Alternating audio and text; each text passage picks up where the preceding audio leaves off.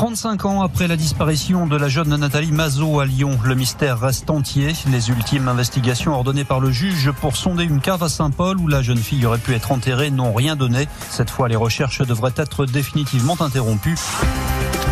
Bonsoir. On a fini par l'appeler la disparue de Saint-Paul, du nom de ce quartier de Lyon où l'on a perdu sa trace à l'hiver 1982. Depuis presque 40 ans, l'affaire Nathalie Mazot hante la mémoire de la ville, celle des policiers et des juges qui n'ont jamais réussi à retrouver la moindre trace de cette adolescente de 14 ans volatilisée l'espace d'un week-end. Celle aussi de sa mère qui n'a cessé de se battre pour que ce dossier ne finisse pas aux oubliettes judiciaires pour que les recherches ne s'arrêtent pas. Des années au cours desquelles les pistes se sont multipliées de la simple fugue jusqu'à l'assassinat, avec pour ligne de mire la cave d'un immeuble lyonnais, un sous-sol obscur où la jeune fille aurait pu être martyrisée, cachée et enterrée. Avec ses mystères, ses rebondissements dramatiques, ses témoignages intrigants, l'affaire Nathalie Mazot est encore aujourd'hui l'une des plus célèbres, un cold case français. C'est cette histoire, celle d'une disparition hors du commun et d'une très longue attente que nous allons explorer avec nos invités dans ce quartier de Lyon où avait été tourné justement le film L'horloger de Saint-Paul. Nous allons ce soir remonter le temps à la recherche d'une adolescente. 20h, 21h, Jean-Alphonse Richard sur RTL. L'heure du crime. Et ce soir donc dans l'heure du crime, l'affaire Nathalie Mazot, la mystérieuse disparition d'une adolescente à Lyon au cours de l'hiver 1982. En quelques heures, sa silhouette va s'évaporer.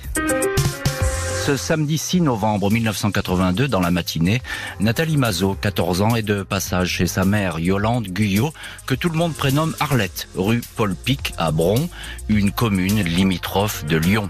Ce week-end, Nathalie a obtenu une permission de sortie du foyer pour mineurs où elle réside, la cité de l'enfance à Bron également. Nathalie est pensionnaire de cet établissement car sa mère n'a pas les moyens de l'élever seule. Une mère qui n'a pas une vie facile dans un environnement familial, il faut le dire, pour le moins rude. Pas de grandes ressources et sept enfants de lits différents. Le père de Nathalie et dont elle porte le nom, Mazo, est souvent présenté comme un homme violent et souvent absent du foyer. Malgré tout, Nathalie demeure une jeune fille souriante et joyeuse. Ce week-end de liberté, elle a prévu d'aller le passer chez sa grande sœur Evelyne, 19 ans. Toutes les deux s'adorent et ne manquent pas une occasion de se retrouver. On les croit inséparables. La maman, Yolande, fait ce samedi deux cadeaux à sa fille une jupe blanche que celle-ci décide de porter immédiatement et une cassette de Serge Lama. Nathalie Mazot, longs cheveux bruns, gilet noir et jupe blanche, dit au revoir à sa mère qui la voit monter dans le bus de la ligne numéro 9, ligne qui conduit à l'époque à la gare Saint-Paul dans le 5e arrondissement de Lyon. C'est le chemin habituel pour se rendre chez sa grande sœur Evelyne. Cette dernière habite rue du docteur Ogros antique rue pavée qui donne sur les quais de Saône. Evelyne, qui veut être styliste et travailler dans la mode, occupe ici en deux pièces prêtées par un petit copain militaire qui est toujours à droite et à gauche. Pas de téléphone portable en ce début des années 80. Nathalie ne peut être ni contactée ni donner de ses nouvelles. Le week-end se déroule ainsi sans signe de vie de la part de l'adolescente ni de sa sœur, ce qui n'a rien d'inquiétant. Le dimanche soir, un éducateur de la Cité de l'Enfance constate l'absence de Nathalie Mazot. Elle n'est pas rentrée comme prévu. Sa mère est prévenue de ce retard. Elle n'a aucune explication. La grande sœur Evelyne dit qu'elle ne comprend pas. Elle n'a jamais reçu la visite de sa cadette, ni samedi, ni dimanche. Elle ignore totalement où elle se trouve. Bonsoir, Yolande Guyot. Bonsoir, Jean-Alphonse. Merci beaucoup d'avoir accepté euh, l'invitation ce soir euh, de l'heure du crime. Vous êtes évidemment euh, la mère de Nathalie et Evelyne, et c'est vous qui avez, on peut le dire, mené ce combat pour essayer de faire jaillir la vérité dans cette affaire. On va bien sûr parler de, ce combat que vous avez mené et raconter toutes ces années dans, cette heure du crime. Je suppose, Madame Guyot, que vous gardez un souvenir très précis de ce samedi, souvenir de ce samedi 6 novembre 1982 euh, je me rappelle comme c'était hier. Nathalie était chez moi. Elle descendait assez souvent chez sa sœur. Elles étaient continuellement ensemble. Mhm. Même que je rouspétais, je lui disais Nathalie, ta sœur peut monter parce qu'elle elle avait 14 ans, mais elle était très très attractive. Vous savez, elle, prenait le mhm. car, un bus, et le numéro 24 qui descendait à Saint-Paul, et c'était le terminus. Elle ne pouvait pas aller plus loin. Alors, elle descendait un samedi, un samedi sur deux, et après, elle descendait tous les samedis.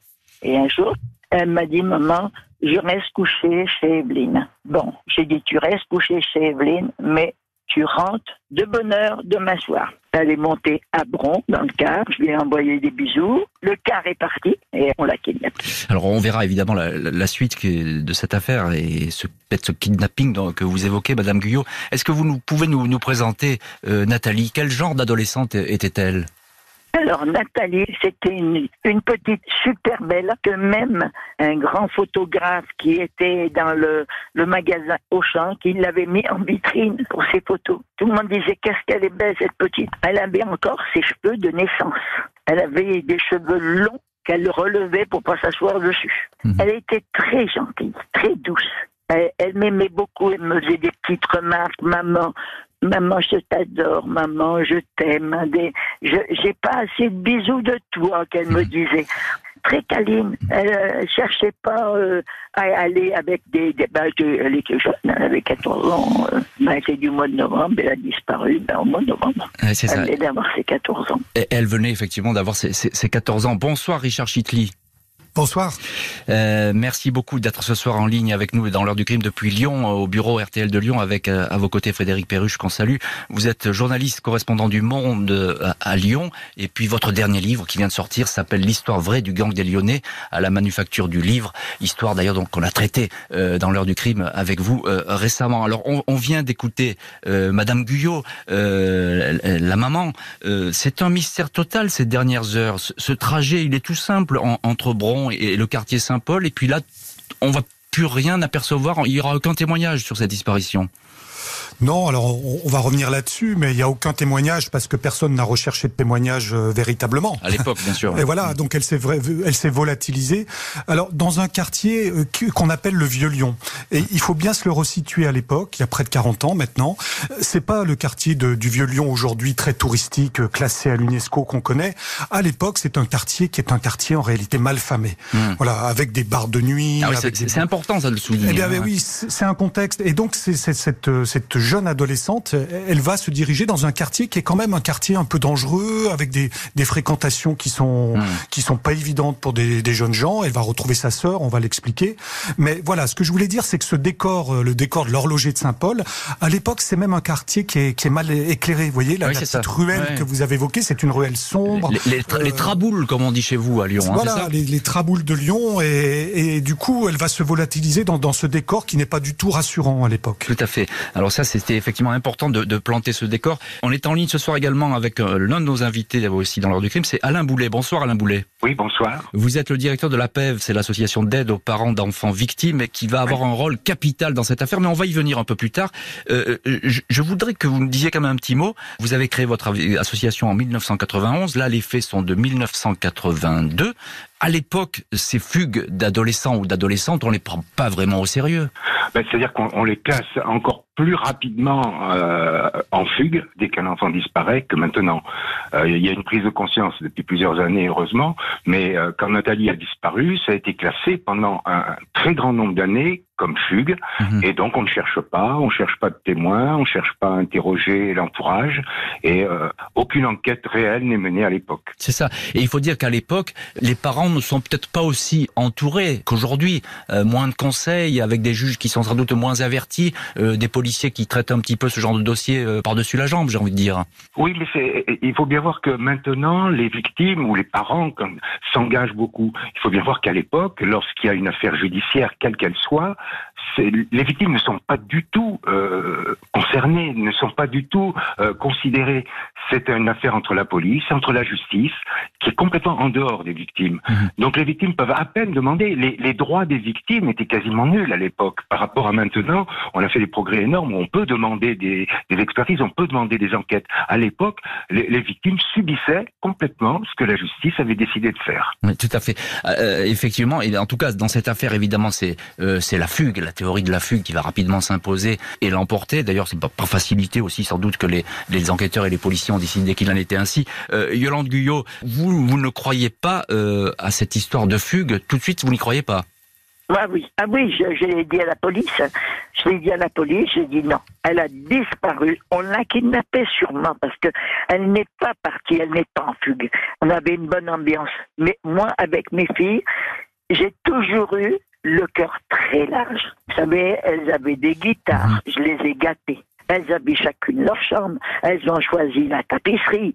Euh, Nathalie, elle l'avait pris jaune. Non, je les ai gâtées. Peut-être qu'il y a des fois, je dis, si tu les avais pas tant gâtées, peut-être qu'il n'y aurait pas eu euh, tout ce qui s'est passé.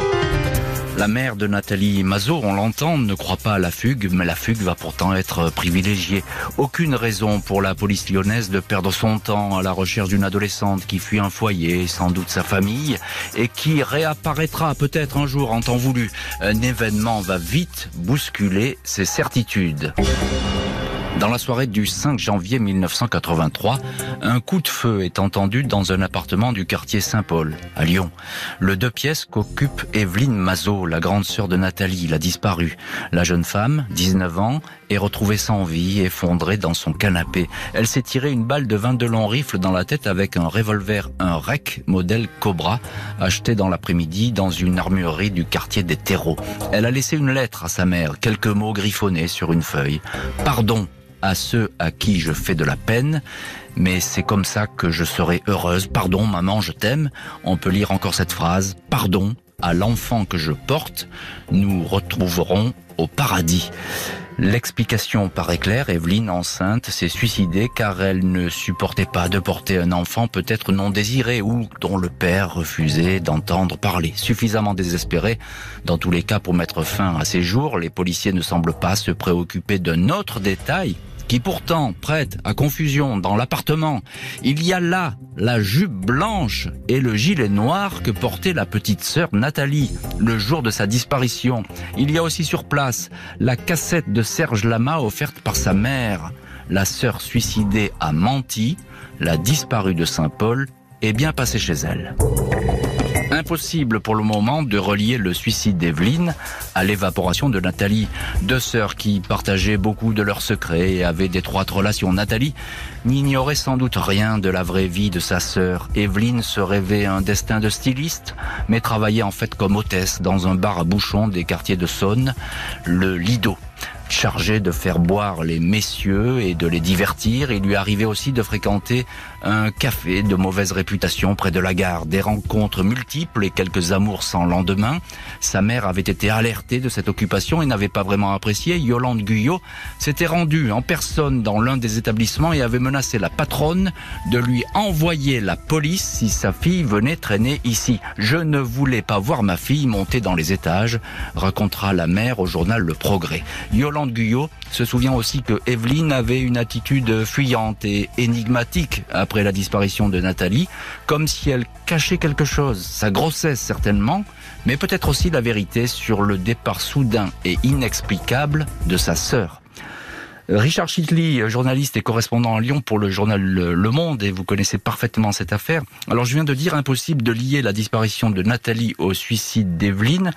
Euh, le cœur du mystère, il est tout de suite là, il est presque sous les yeux, j'ai envie de dire, des policiers, mais on ne le voit pas. Et oui, et quand on revisite les affaires des années, des décennies après, on se rend compte à quel point on passe à côté de la vérité. Et on dit souvent que les affaires criminelles, elles se résolvent dans les, les premières heures, les premiers jours, les premiers jours. Mhm. Et là, on voit bien que les policiers, ils passent à côté d'éléments majeurs. Vous avez parlé de cette jupe blanche, qui est la démonstration que Nathalie est bien, est bien arrivée chez sa sœur, qu'elle est passée dans ce quartier de Saint-Paul. Et à partir de là, il fallait s'interroger sur, sur la suite, entendre des euh, témoins. Alors pourquoi Richard vous qui connaissez bien les, les- les milieux policiers, qui, qui connaissez bien les mécanismes des enquêtes criminelles, pourquoi est-ce qu'on passe à côté? C'est c'est quoi? C'est de la paresse? C'est un manque de flair? Qu'est-ce qu'on dit à l'époque là-dessus? Mais Vous savez, Alain Boulet euh, vous a donné la réponse tout à l'heure. C'est qu'à l'époque, les victimes euh, ne sont pas du tout considérées comme aujourd'hui. Il faut vraiment se, se, projeter à une époque où... Et puis, puis c'est une famille, euh, comme on dit, une famille un peu tuyau de poil, euh, une famille à problème. Euh, ça n'intéresse pas, vous voyez. Mmh, et, et, donc, et voilà. Et, et, du coup, on prête pas attention euh, à cette situation-là. Et comme on ne prêtait pas attention aux fugues, aux disparitions inquiétantes, et voilà. Donc le, le contexte aujourd'hui a changé. Mmh. Et Alain Boulet est un de ceux et moi je tenais à vous le dire aussi, euh, profiter de cette émission pour vous le dire, son association a énormément ah ben oui. contribué oui. à faire changer les choses. Et cette affaire en particulier est une des premières Bien affaires sûr. sur laquelle et, la paix va travailler. Et, et c'est pour ça qu'on a en ligne ce soir Alain Boulet avec nous. Effectivement, on ne le soulignera pas jamais assez. Euh, son association et dans cette affaire en particulier a joué un rôle central, capital, un véritable rôle charnière. Ben justement, Alain Boulet, euh, on, on, vient d'entendre Richard Chitley. Euh, vous êtes d'accord avec cette démonstration, le fait que ce soit une famille un petit peu, disons-nous, défavorisée, presque à la marge, est-ce que ça, euh, ça occulte certaines choses? Finalement, on prend moins les choses au sérieux, notamment, en tout cas à cette époque. Oui, bien sûr. Bon, d'abord, je voudrais remercier euh, Monsieur Chicli, avec qui on a eu euh, beaucoup de relations quand euh, on s'occupait de cette affaire. Mais c'est vrai que euh, à l'époque, une chose, je pense que ce n'étaient même pas les mêmes enquêteurs qui étaient sur la disparition de Nathalie et sur un suicide. Très certainement. Donc les gens ne communiquaient pas il n'y avait pas de fichier, il n'y avait rien. Donc, ils n'avaient même pas la possibilité de joindre les deux affaires. Mmh. Et comme d'un autre côté, on n'écoutait pas les victimes, on leur demandait rien, il est évident que ce rapprochement ne pouvait pas se faire, euh, je dirais, naturellement dans une enquête. Mmh. C'est déjà difficile aujourd'hui les rapprochements des enquêtes et ça vous, vous le savez très bien euh, Alain Boulet. Bien donc sûr. je suppose qu'à l'époque ça devait être encore pire. Effectivement, vous notez un détail très très important et qu'il faut souligner, c'est qu'il y a une absence totale de fichiers et, et, et de croisement des enquêtes. Euh, Richard Chitley, je voudrais que vous nous disiez un mot sur euh, une cassette audio euh, où l'on entend les voix des deux sœurs. Elles se sont enregistrées hein, quand elles se sont oui. rencontrées. Qu'est-ce qu'elle dit cette cassette? Ben, elle, elle, dit, elle dit à la fois la, la, la vie quotidienne, la, la relation euh, assez fusionnelle entre deux sœurs. C'est une cassette qui a été retrouvée d'ailleurs euh, bien plus tard hein, et qu'on va que les, les, policiers scientifiques vont restaurer. Mmh. Et, euh, et, donc on va entendre les voix de ces deux adolescentes disparues et c'est vraiment bouleversant d'entendre ces voix et de lire les retranscriptions de leur de leurs dernières paroles. C'est quelques heures avant le avant le, la disparition de Nathalie cette affaire-là. Et, et, et, ça dit la relation de deux sœurs et ça nous informe aussi de, de plusieurs éléments. Ça nous dit que Evelyne était enceinte. Donc, euh, comme vous l'avez signalé tout à l'heure, elle, elle, parle de sa grossesse et ça nous dit euh, finalement que ça nous laisse pas du tout l'impression d'une jeune femme qui a qui a des problèmes euh, de dépression et qui a pas du tout envie de se suicider, si vous voulez. Ah. Donc, c'est un élément assez intéressant oui, à ce niveau-là. C'est une analyse en creux de ce qui se dit qui est très importante parce que euh, finalement toutes les deux paraissent parfaitement détendues. Il n'y a pas de tension palpable. Au contraire, je non, pense qu'elles-mêmes elles chantent, elles s'amusent entre elles. Hein. Exactement, elles chantent, elles reprennent une chanson de Renaud de l'époque. C'est ces deux euh, voilà, fusionnelles et, et qui n'ont pas du tout, euh, qui donnent pas du tout de l'impression du, du, du, drame qui va se nouer par la suite. Tout à fait. Euh, Yolande Guyot, vous êtes euh, en ligne ce soir dans l'heure du crime. Je rappelle que vous êtes la, la maman de, de Nathalie euh, Mazot, la, la, disparue, comme on l'appelle, la disparue de Saint-Paul, et puis la maman aussi d'Evelyne. je voudrais que vous me disiez quelques mots. Qu'a-t-elle voulu vous dire, Evelyne, avec ces quelques paroles? Comment vous analysez ces quelques paroles, ce mot qu'elle qu vous a laissé après son suicide? Oui, oui sur le mot, il y avait Maman, je t'adore, pardon maman. Voilà. Elle s'est suicidée parce qu'elle voyait les journaux et, et elle m'a dit Maman, tout est de ma faute. Elle n'aurait pas dû la laisser partir toute seule. Elle avait qu'à l'accompagner au cas. Mais moi, je pouvais pas lui faire de reproches. Donc, elle a bien passé la nuit avec sa soeur. Mmh. Puis, ben, Evelyne, elle me disait, maman, je l'ai mis au quart, maman, je l'ai mis au quart. Bon, elle l'a mis au quart, mais je suis pas sûr que ça soit vrai. Beaucoup donc euh, d'incertitudes, de mystères, d'invraisemblances, de silence. Pour la mère, la disparition de Nathalie est indiscutablement liée au suicide d'Evelyne. Elle va devoir soulever des montagnes pour être entendue. Pendant des années, Yolande Guyot, la mère de Nathalie, va passer le plus clair de son temps à frapper à toutes les portes. Elle n'a en tout et pour tout en sa possession qu'un certificat de fugue dressé par le commissariat. Elle ne comprend pas le silence des autorités et de la police qui se refusent à déclencher des investigations et ce, malgré le suicide troublant de la sœur aînée Evelyne et des indices retrouvés chez elle. Rien n'y fait.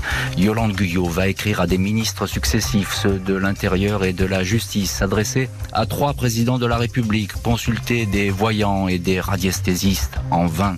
Aucune trace de Nathalie, aucun écho. Plus de 20 ans vont ainsi passer sans toutefois que la mère ne perde espoir. En 2008, Yolande Guyot rencontre des membres de l'association Aide aux parents d'enfants victimes, la PEV, association qui se bat pour réactiver des dossiers, notamment de disparition, des dossiers souvent promis à l'oubli. La mère de Nathalie peut enfin raconter son histoire, se confier. La PEV la soutient, la conseille et l'encourage à saisir la justice. C'est chose faite le 4 octobre 2008 avec une plainte pour enlèvement et séquestration de mineurs. Une enquête démarre, enfin, sur la disparition de Nathalie Mazot. Sa mère explique qu'il faut chercher dans l'environnement de la sœur suicidée, Evelyne. Celle-ci a peut-être euh, entraîné sa cadette dans des lieux interlopes qu'elle fréquentait, des endroits strictement interdits aux mineurs et propices à de mauvaises rencontres. Chantal, aujourd'hui décédée. Une autre sœur de Nathalie a également fait des recherches. Celle-ci converge vers un établissement de la rue Octavio May, le bar des ambassadeurs. Il apparaît qu'Evelyne et Nathalie ont fréquenté l'endroit, selon les rumeurs, mais aussi un témoignage. Le patron aurait fait des travaux dans la cave à l'époque de la disparition. La brigade criminelle de Lyon, en charge de l'enquête, retrouve vite l'ancien propriétaire, un certain Jean-Claude, qui vit désormais dans un camping-car dans le Rhône. Il reconnaît avoir effectivement creusé le sous-sol, mais affirme-t-il, c'était pour chercher des pièces d'or. Nathalie est-elle ensevelie dans cette cave En 2009, les policiers vont visiter l'endroit. Ils tombent sur une trappe qui donne sur une étroite volée d'escalier. Escalier qui débouche sur un petit tunnel dont l'extrémité a été murée. L'ancien propriétaire parle d'une cloison pour éviter les inondations. On perce deux trous dans ce mur, mais on ne découvre rien. Les lampes torches ne balaient qu'un vieux tas de gravats. Pas de corps à première vue dans les profondeurs du bar des ambassadeurs. Alain Boulet, président de l'APEV, je viens de parler de, votre association qui a joué le rôle euh, plus que d'un déclic, mais en tout cas qui a fait redémarrer une enquête qui n'avait pas vraiment euh, eu de démarrage, si je puis dire. Pourquoi vous vous intéressez à cette histoire? Quel souvenir vous avez de, cette affaire? Ça vous, ça vous a marqué ce, ce témoignage de cette maman ah oui, ça nous a marqué énormément. Je, je, dirais un peu comme toutes les familles qui viennent nous voir, quand elles nous racontent euh, leur vécu, quand elles nous racontent ce qu'a vécu leur enfant, et quand elles nous racontent comment elle est écoutée par les, la, la, justice ou par la police, bien sûr, ça nous interpelle. Et très vite, euh, nous, on fait ces rapprochements que les enquêteurs n'ont pas fait, parce que euh, nous a dit, euh, bien sûr, pour la disparition de Nathalie, mais elle nous a parlé du suicide de sa sœur chez qui elle était. Mmh. Immédiatement, ça a fait tilt. On s'est dit, la sœur sait ce qui est arrivé à Nathalie et elle peut plus vivre et elle se suicide pour ça. Mmh. On n'a même pas euh, émis de doute sur cette possibilité-là, qui était qu'une hypothèse, bien mmh, sûr. Mmh. Et donc à partir de là, on a longuement discuté, on s'est renseigné et on a écrit partout où on pouvait, principalement aux enquêteurs, aux, aux procureurs, pour dire cette affaire n'est pas une disparition euh, normale, c'est pas euh, une fugue d'un enfant, et c'est comme ça qu'on a réussi à refaire requalifier en assassinat la disparition de Nathalie. C'est ça, vous avez... Euh, vous et là, avez... une véritable enquête redémarre. Oui, parce que vous êtes des spécialistes aussi de, de juridique, si je puis dire. Hein. Vous avez toute une équipe qui, qui travaille là-dessus. Euh, vous connaissez bien oui. la, la, marge de la justice. C'est important pour les, les, les, justiciables qui sont souvent un peu perdus. Comme euh, d'ailleurs à ce moment-là, quand elle vient vous voir, la maman de, de Nathalie. Euh, donc effectivement, ça, ça a porté ses fruits. Richard Chitli, correspondant du journal Le Monde à, à Lyon, est-ce que vous pouvez nous dire à quoi ressemble finalement ce ce fameux bar, j'ai envie de dire, ce, ce, lieu un petit peu louche où sont menées les recherches, qui d'ailleurs il va y avoir une double série de recherches hein, en même ça, temps. C'est une enquête en deux temps. Alors si vous voulez, ce bar a, a pas tellement changé euh, par rapport à l'époque dont on parle. C'est un bar qui euh, est situé dans une petite rue pavée montante en direction de la gare de Saint-Paul et qui est euh, construit avec une mezzanine. Donc on a une, une salle avec un, un, comptoir sur la gauche, une salle classique et une mezzanine à, mmh. supérieure. Voilà. Euh, et surtout, ce que va révéler l'enquête, donc si vous voulez, quand la, la plainte est déposée en 2008, euh, les juges vont décider de saisir la police judiciaire, la brigade criminelle, ce qu'on mmh. appelle la crime. Et là, les policiers qui à l'époque euh, ont de très grosses affaires euh, résolues à leur actif, vont enclencher une enquête criminelle classique, euh, c'est-à-dire faite de multiples auditions, de recherches sur le terrain, et ils vont, ils vont réussir 30 ans, plus de 30 ans après, à retrouver euh, les gens qui ont fréquenté ce bar, les relations de Nathalie et de sa sœur Evelyne, et, et a effectué une vingtaine d'auditions euh, qui permettent de reconstituer euh, la vie autour de ce bar, et surtout ils vont ils vont retrouver le propriétaire de l'époque. Oui, c'est ça. Et, et, là, ça, ils vont ils vont tomber sur des indices majeurs, mmh. sur des indices majeurs. Donc là, on a le sentiment que la crime, quand pour, parler un petit peu vulgairement, met le paquet, c'est-à-dire qu'il décide vraiment d'aller au, au, bout de cette affaire. Et d'ailleurs, je crois qu'ils le disent. Je crois que le patron de la crime, il, tient beaucoup à ce que, à avoir du un succès dans cette affaire. Comment ça se passe ce travail? C'est un travail de terrain, c'est-à-dire qu'on va aller sur place chercher les témoignages. Vous l'avez dit, pour reconstituer. Il y, a, il y a des gens qui ont disparu entre temps, etc. Ça a dû être très très compliqué. Ah oui, c'est compliqué. C'est-à-dire, c'est vraiment un travail de, de, de fourmi. Hein. On va tirer un fil, on va entendre quelqu'un qui va parler de quelqu'un d'autre, on va essayer de le localiser. Donc, ils vont faire des auditions un peu partout en France, d'ailleurs, euh, et ils vont découvrir des choses. C'est très étonnant, d'ailleurs, dans ces affaires-là. Ils vont découvrir des éléments qui n'ont pas bougé, qui attendaient, qui semblaient attendre depuis 30 ans. Vous avez parlé de cette cassette. Euh, euh, le, le, petit ami de l'époque d'Evelyne a gardé comme une relique euh, aussi un mot qu'elle avait laissé pour lui. Ah, Vous voyez et, et, donc tout ça va remonter à la surface euh, en, en, 2009. Et, et c'est surtout la localisation de ce sous-sol, moi, qui me paraît le cœur de l'affaire. Tout voilà. à fait. Et c'est là, et c'est là où on n'est pas allé au bout. Mais euh... oui, mais on va d'ailleurs, il va y avoir un autre épisode sur ce sous-sol et on, et on va en parler. Euh, ce que vous décrivez là, Richard Chitty, finalement, c'est une espèce de capsule temporelle. On a l'impression que l'affaire s'est arrêtée, personne n'y a touché, puis peu à peu, on va découvrir des éléments qui étaient là sur une table, une cassette, des habits, etc., un bar. Euh, c'est tout à fait euh, incroyable. C'est une, une, une, machine à remonter le temps, cette affaire. C'est comme si tout s'était figé et que les enquêteurs découvrent une, une scène de crime euh, et, et, des protagonistes alors qui ont pris de l'âge, qui ont pris des rides, euh, qui ont pris des cheveux blancs, mais qui sont prêts à restituer des, des, souvenirs euh, très précieux. Voilà. Yolande Guyot, euh, je le rappelle, vous êtes la, la maman de Nathalie. On vient d'entendre Richard Chitli sur cette, ces incroyables recherches euh, de la brigade criminelle de Lyon. En fait, tout le monde va participer euh, à sa façon à ces recherches, y compris Madame Guyot, les, les copines de Nathalie. Elle avait des très bonnes copines et ses copines, quand ils, elles ont su qu'elle avait, qu'elle avait disparu, eh ben elles ont tout de suite, c'était la nuit, elles sont tout de suite allées à Saint-Paul faire les tours dans les rues pour voir si elle n'était pas dans une cave. Elles étaient là-bas toutes les trois. On m'a dit, euh, nous on était mmh. sûrs qu'elle était encore à Saint-Paul. Euh, Alain Boulet, euh, encore un petit mot. Il n'y avait pas eu des questions de, de prescription à l'époque quand vous, vous essayez de relancer cette affaire? C'était pas un peu compliqué? Euh, non, il n'y a pas du tout de prescription parce que c'est une disparition. Et en cas de disparition, tant qu'on n'a pas retrouvé le corps, la prescription ne joue pas.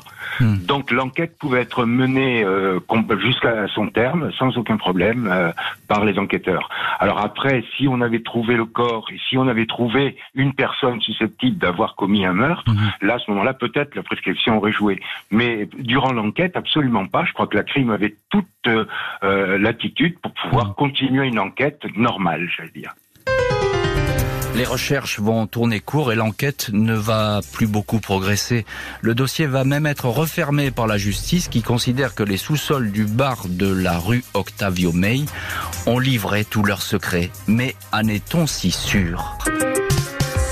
Le 14 septembre 2014, le juge chargé du dossier de la disparition de Nathalie Mazot clôture l'information judiciaire. Un non-lieu est prononcé. L'enquête s'arrête. Le juge estime que toutes les vérifications possibles ont été entreprises. Il refuse de procéder à des fouilles plus approfondies dans la cave du bar des ambassadeurs. Yolande Guyot estime pourtant que cette cavité, obturée par un mur de briques, n'a pas été assez explorée. Le juge répond que les policiers ont fouillé à deux reprises cet endroit et qu'une opération de terrassement serait beaucoup trop onéreuse. En dépit de cette fin de non-recevoir, Yolande Guyot ne se décourage pas. Avec son avocate, maître Ingrid Botella, elle fait appel de la décision du juge. Le 2 juin 2015, à 10 heures, toutes deux sont présentes dans l'ancien palais de justice de Lyon. L'audience de la chambre de l'instruction se tient à huis clos. Quatre semaines plus tard, le mardi 30 juin, la cour d'appel rend son arrêt. Elle admet que les investigations se sont heurtées aux années écoulées et que des vérifications supplémentaires dans la cave sont nécessaires. Les juges indiquent il faut le faire par rapport à la détresse d'une mère. Il faut laisser une dernière chance. Des fouilles de la dernière chance vont donc avoir lieu à la grande satisfaction de Yolande Guyot, même s'il va falloir patienter encore longtemps pour pouvoir y assister. Deux ans après la décision qui relance l'enquête, le 9 mai 2017, des expertises sont ordonnées par le juge qui s'est vu confier le dossier, Patrick Audugé. Celui-ci a mandaté deux experts de l'Institut de recherche criminelle de la Gendarmerie nationale, l'IRCGN, pour sonder les murs de la cave de cet ancien bar à mauvaise réputation. Le 8 juin, le juge, des techniciens de la police scientifique, des enquêteurs de la PJ et deux maçons réquisitionnés pour l'occasion sont à pied d'œuvre rue Octavio May. L'équipe utilise un géoradar, appareil qui peut détecter derrière les murs des anomalies et signaler la présence d'un corps. Pendant plus d'une heure, les 5 mètres carrés de la cave sur deux niveaux sont ratissés par le géoradar. Les deux maçons cassent également une dalle de béton mais rien n'apparaît, aucune forme suspecte. Le juge Audugé est déçu. Il indique alors on n'a rien trouvé, tout ce qui est raisonnable a été fait et on est vraiment au bout de la course. Richard Chitley, euh, journaliste et correspondant à Lyon pour le journal Le Monde, euh, le juge le dit, tout a été fait. Euh, on aimerait le croire, le, juge euh, à ce moment-là. Mais est-ce que vraiment tout a été fait dans cette histoire Tout a été creusé, si je puis dire? Bah moi, j'ai pas l'impression, pour parler très franchement. Alors expliquez-nous. Euh, bah oui, parce que c'est vrai que les, les gendarmes ont, utilisé une technique qui permet de sonder à travers les murs, mais euh, ce sondage, il, il, est opérant sur quelques centimètres ou euh, euh disons moins d'un mètre. Mais ce qu'on sait à travers les témoignages, c'est que cette cave, elle a, elle a subi des réparations. Mmh. On sait aussi qu'un puits a été obturé et que c'est donc beaucoup plus loin qu'il faut aller chercher. Et moi, j'ai récupéré le, le compte rendu des, des, des, gendarmes de, leur, de leurs investigations techniques. Euh, donc, ils expliquent comment ils ont mis en œuvre leur radar et ils, ils ont dans leur conclusion une petite phrase qui en dit, qui en dit long. Nous tenons à préciser, c'est déjà pas banal dans, un, dans, dans les conclusions d'un rapport. Vous voyez la formule. Nous tenons à préciser mmh. que le sondage des gravats et des parois de ces gravats est techniquement impossible. Seule ah, la fouille ou l'évacuation de ces gravats permettrait de savoir si quelque chose est dissimulé dessous. Donc on a des experts qui vont nous dire qu'ils sont allés au bout de leur propre technique, mais qui sont pas allés au bout de la recherche de la vérité. Voilà, c'est ça qu'il faut qu'il faut souligner. Alors c'est tout à fait capital ce que vous dites, et y compris le rapport, c'est un véritable aveu euh, de que de dire cela, c'est-à-dire qu'on on a finalement on ne sait pas euh, le, le, radar. Euh, c'est il a ses limites. Il a ses limites. Il a ses limites. C'est une technologie euh, très avancée, éprouvée d'ailleurs, mais là il n'a pas fonctionné. Le, le but, ce serait finalement de, de, faire casser tout ce qu'il y a derrière oui. et, et d'aller fouiller à nouveau. Oui, alors ce qu'il faut savoir, c'est qu'à l'époque, effectivement, le, le, le, but, ça serait d'aller chercher beaucoup plus loin, d'aller creuser. C'est des travaux qui sont importants. Qui et, sont très, et très chers, je le, je le signale, parce que pour, pour la justice, c'est important. Et c'est ça que je voulais vous dire. C'est qu'à l'époque, il faut se remémorer que la justice était un peu traumatisée par une affaire qui s'était passée dans la région parisienne. On avait sondé le sous-sol d'un restaurant asiatique. Je ne sais pas si vous vous souvenez. Oh, je m'en souviens très très bien, bon. pour l'avoir couvert, euh, cette affaire. Oui. Bon, vous vous souvenez, on, on était à la recherche d'un corps, on Exactement. était persuadé qu'on allait trouver un cadavre et finalement on n'avait rien trouvé. Et Ça le restaurant a été détruit. Le restaurant a été détruit. détruit. Et si vous voulez, la justice était traumatisée par cette affaire parce que effectivement on avait entrepris des, des, des investigations vaines. Et mmh. là c'est un petit peu le, la hantise dans cette affaire. On ne va pas au bout parce qu'on craint de faire peut-être des travaux inutiles. Voilà. Est Mais est-ce que la vérité doit avoir un prix? C'est la question que je pose aussi. Euh, je pense que la vérité n'a pas de prix, mais ça euh, c'est un avis tout à fait personnel. Mais je crois que, que Alain Boulet doit le partager aussi. Alain Boulet, vous, vous êtes en ligne ce soir, président de la L'aide aux, parents d'enfants victimes, encore une fois, association qui a joué un rôle absolument capital dans cette affaire.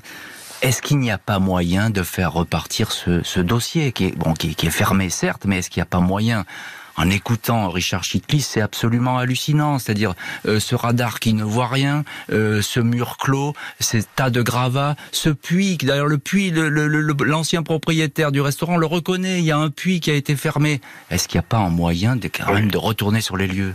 Nous, c'est ce qu'on avait demandé euh, au, au, début, alors que euh, on a fait ces sondages avec ce radar, c'était de casser la dalle. Parce que ce qu'il faut bien voir, c'est qu'à l'époque de la disparition de Nathalie, la cave, c'était de la terre battue. Et la dalle a été coulée après. Après. Mmh. On peut se demander pourquoi on a coulé cette dalle. Mmh. Est-ce que c'était parce qu'on a voulu améliorer la cave Peut-être? Donc nous, ce qu'on demandait, c'était de casser la dalle pour arriver à la terre telle que la cave était au moment de la disparition de Nathalie et de creuser peut-être un mètre en dessous, peut-être de retrouver le puits, peut-être de retrouver. Euh, ça, ça n'a pas été fait, ça peut encore être fait.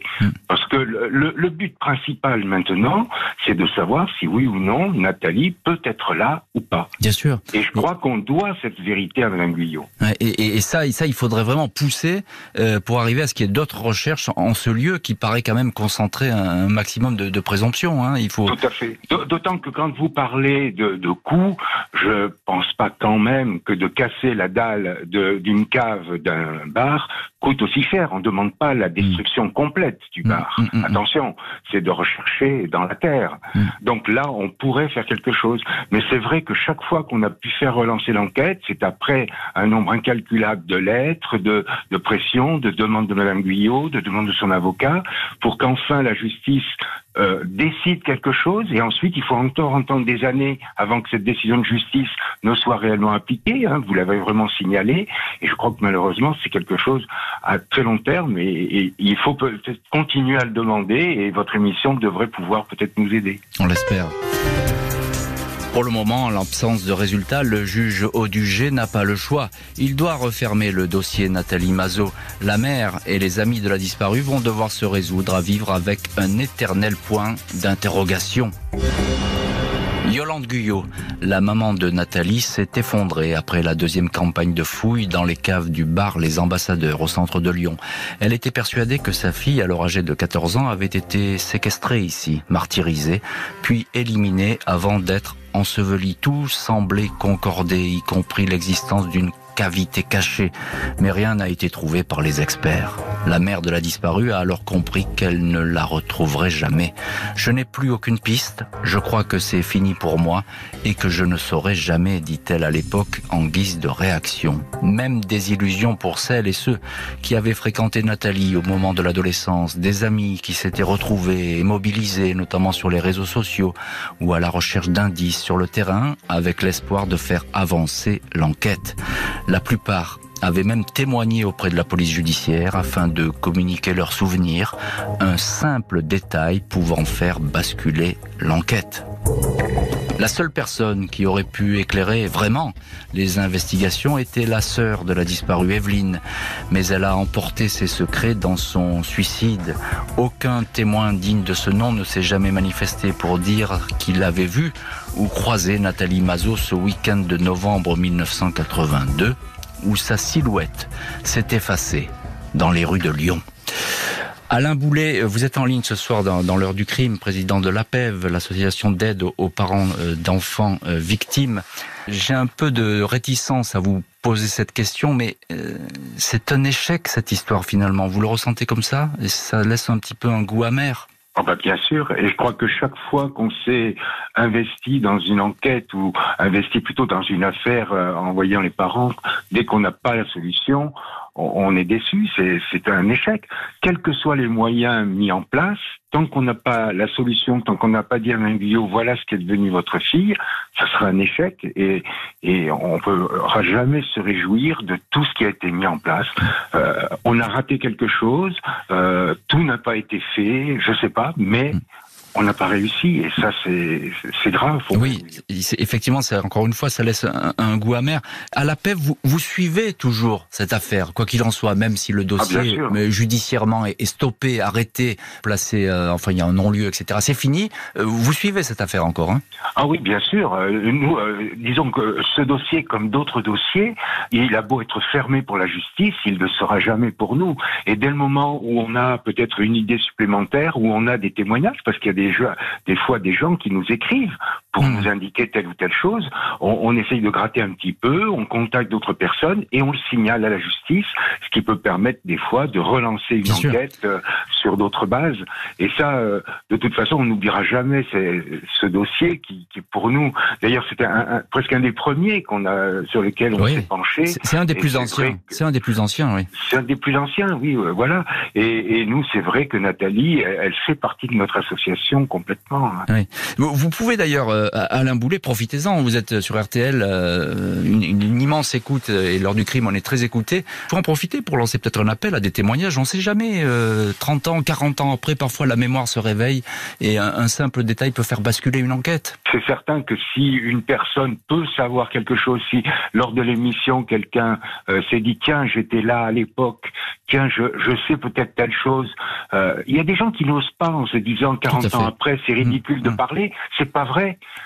Je crois que quelqu'un qui a la moindre petite information doit la porter, peut l'amener à la paix, on le communiquera aux policiers, peut le communiquer même à RTL, je suis sûr que vous nous le ferez suivre. Ah bah avec plaisir. Hein. Mm. Voilà, et, et, ou peut le communiquer à la justice. Mm. Et je crois que tous ces éléments-là euh, seront pris en compte, parce que je crois que beaucoup de policiers qui ont travaillé sur ce dossier sont comme nous à la paix. Ils mm. ont envie d'aboutir. Et donc, si on leur amène la moindre information, je suis persuadé qu'ils recommenceront à chercher et on peut faire rouvrir le dossier s'il y a un élément majeur qui se présente. Euh, Richard Chitli, journaliste et, correspondant à Lyon pour le journal Le Monde, vous connaissez parfaitement ce dossier, vous avez euh, eu accès à plein de documents d'enquête.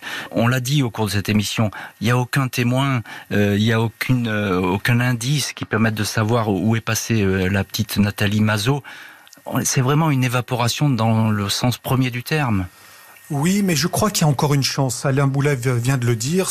il y a, plus le temps passe, c'est évidemment moins plus difficile. Mhm. Mais il y a encore une chance. C'est quelqu'un qui, qui peut-être veut soulager sa conscience. C'est peut-être quelqu'un qui a une confidence à faire pour apporter un élément nouveau.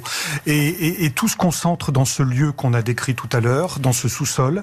Et là, tout n'a pas été fouillé, tout n'a pas été euh, euh, investigué. Et je pense que le propriétaire de l'époque a encore des choses à dire. Il y a des gens qui. Il est, il est toujours vivant, le, le, propriétaire de l'époque? À ma connaissance, à ma connaissance, il est toujours vivant. Je pense que lui ou son entourage ont des choses à dire euh, sur ce qui a pu se passer. Il, a donné plusieurs versions sur ses travaux. Oui, c'est pas très clair. De, des pièces d'or. Il a, il parlait d'une salle de réception qu'il voulait faire. Donc, si vous voulez, à partir du moment où il y a plusieurs versions, c'est pas clair. Moi, je, je, crois qu'il y a encore des confidences qui attendent et qui pourraient euh, se faire jour. Bien sûr. Euh, Richard Chitli, vous, êtes, euh, j'ai envie de dire, le, régional de l'étape. Vous êtes, à Lyon, vous êtes lyonnais et vous connaissez parfaitement cette ville. Est-ce que Lyon garde en, mémoire cette, cette, affaire particulière de, de la petite Nathalie Mazot? Ah oui, ça fait partie de l'histoire judiciaire lyonnaise, hein, cette affaire de, de vous savez, c'est ces colcaisses hein, qui ont été réactivées grâce à la à cette maman qu'on entend encore ce soir. Oui, tout à fait. Et, et pour elle, euh, euh voilà, c'est pour elle qu'il faut essayer de faire jaillir la vérité. Et, et, et c'est vrai que cette affaire, c'est cette jeune adolescente telle qu'elle a été décrite, elle est vraiment inscrite dans mmh. l'histoire judiciaire euh, lyonnaise, dans la mmh. mémoire lyonnaise, mmh. très profondément. Tout à fait. Yolande Guyot, euh, vous êtes avec nous ce soir dans le du crime, vous êtes, je le rappelle, la maman de, Nathalie Mazot. Euh, très simplement, quel sentiment vous avez aujourd'hui euh, dans cette affaire? J'ai dit que vous disiez que tout était fini, que vous ne reverriez sans doute, vous n'auriez plus de nouvelles de, votre fille disparue. Quel est votre sentiment aujourd'hui? Que je suis toujours en peine, que je cherche où est le coupable et vous pouvez être ma fille. J'avais pris des, des médiums, j'ai dépensé, je vous dis, dans les 10 000, 15 000, je sais pas, dans ces prix-là, mais je, je m'en foutais, je mhm. m'en foutais parce que je dis, je dépensais pour rien. Je sais qu'elle est, je sais qu'elle est morte, elle est sous terre, elle, elle est ensevelie. Voilà. Alors, si quelqu'un entend les voix l'émission, je suis toujours en peine d'avoir perdu ma petite fille C'est toute sa vie, quand hmm. on perd un enfant, c'est toute sa vie que j'ai tout fait ce que j'ai alors on comprend évidemment la, votre douleur, euh, Madame Guyot, euh, douleur que, vient d'entendre Alain Boulet, 40 euh, ans après, une même douleur pour la maman de, de Nathalie Mazot. Alain Boulet, j'ai envie de vous demander, c'est une douleur que vous partagez, hélas, euh, trop souvent au sein de votre association? Ah bah, bien sûr, on, est tellement solidaire de toutes les familles, on entend cette douleur et, et on a envie de faire quelque chose euh, tous les jours. Euh, je, crois qu'il y a quand même, je, je peux rajouter, une heure d'espoir, c'est que sur le bureau du garde des Sceaux, il y a un projet en ce moment pour réactiver tous les cold cases et mettre en place des structures juridiques pour s'occuper que des cold hmm. cases, que des affaires non élucidées. C'est effectivement un projet qui existe. Donc c'est un projet qui j'espère va aboutir. C'est un projet sur lequel on a un petit peu travaillé et je crois que euh, dès le moment où euh, des mesures supplémentaires vont être mises en place, eh bien le dossier de Nathalie devrait faire l'objet d'une relecture par ces magistrats et pour pouvoir savoir si d'autres pistes sont, sont valables. Euh, si je peux encore un mot, on parle beaucoup du bar, mais si des témoins se souviennent de Nathalie en dehors de ce bar, parce que peut-être on a des éléments ailleurs qui n'hésitent pas non qui plus. se manifestent, bien sûr. Et, qui se manifestent. Il faut pas dire il n'y a que le bar. Il y a, de fortes présomptions que ce soit à cet mm. endroit-là, mais c'est vrai que si quelqu'un a pu la voir en ville a, pu la connaître, a pu avoir des habitudes, ça peut être également des informations utiles. Tout à fait. Merci beaucoup euh, Alain Boulet, euh, merci beaucoup euh, Richard Chitli, je le rappelle, auteur de l'histoire vraie du gang des Lyonnais à la manufacture des livres, et puis un grand merci à, Yolande Guyot, la maman de Nathalie Mazot, d'avoir été ce soir les invités de l'heure du crime avec la disparue de Saint-Paul, le mystère Nathalie Mazot. Saura-t-on un jour Le crime réserve bien des surprises. Merci à Frédéric Perruche, bureau RTL de Lyon pour Justine Vignot, Marie Bossard pour la préparation de cette émission, Marc Bisset à la réalisation. Un immense merci à vous toutes et tous d'avoir partagé ce soir cette heure du crime.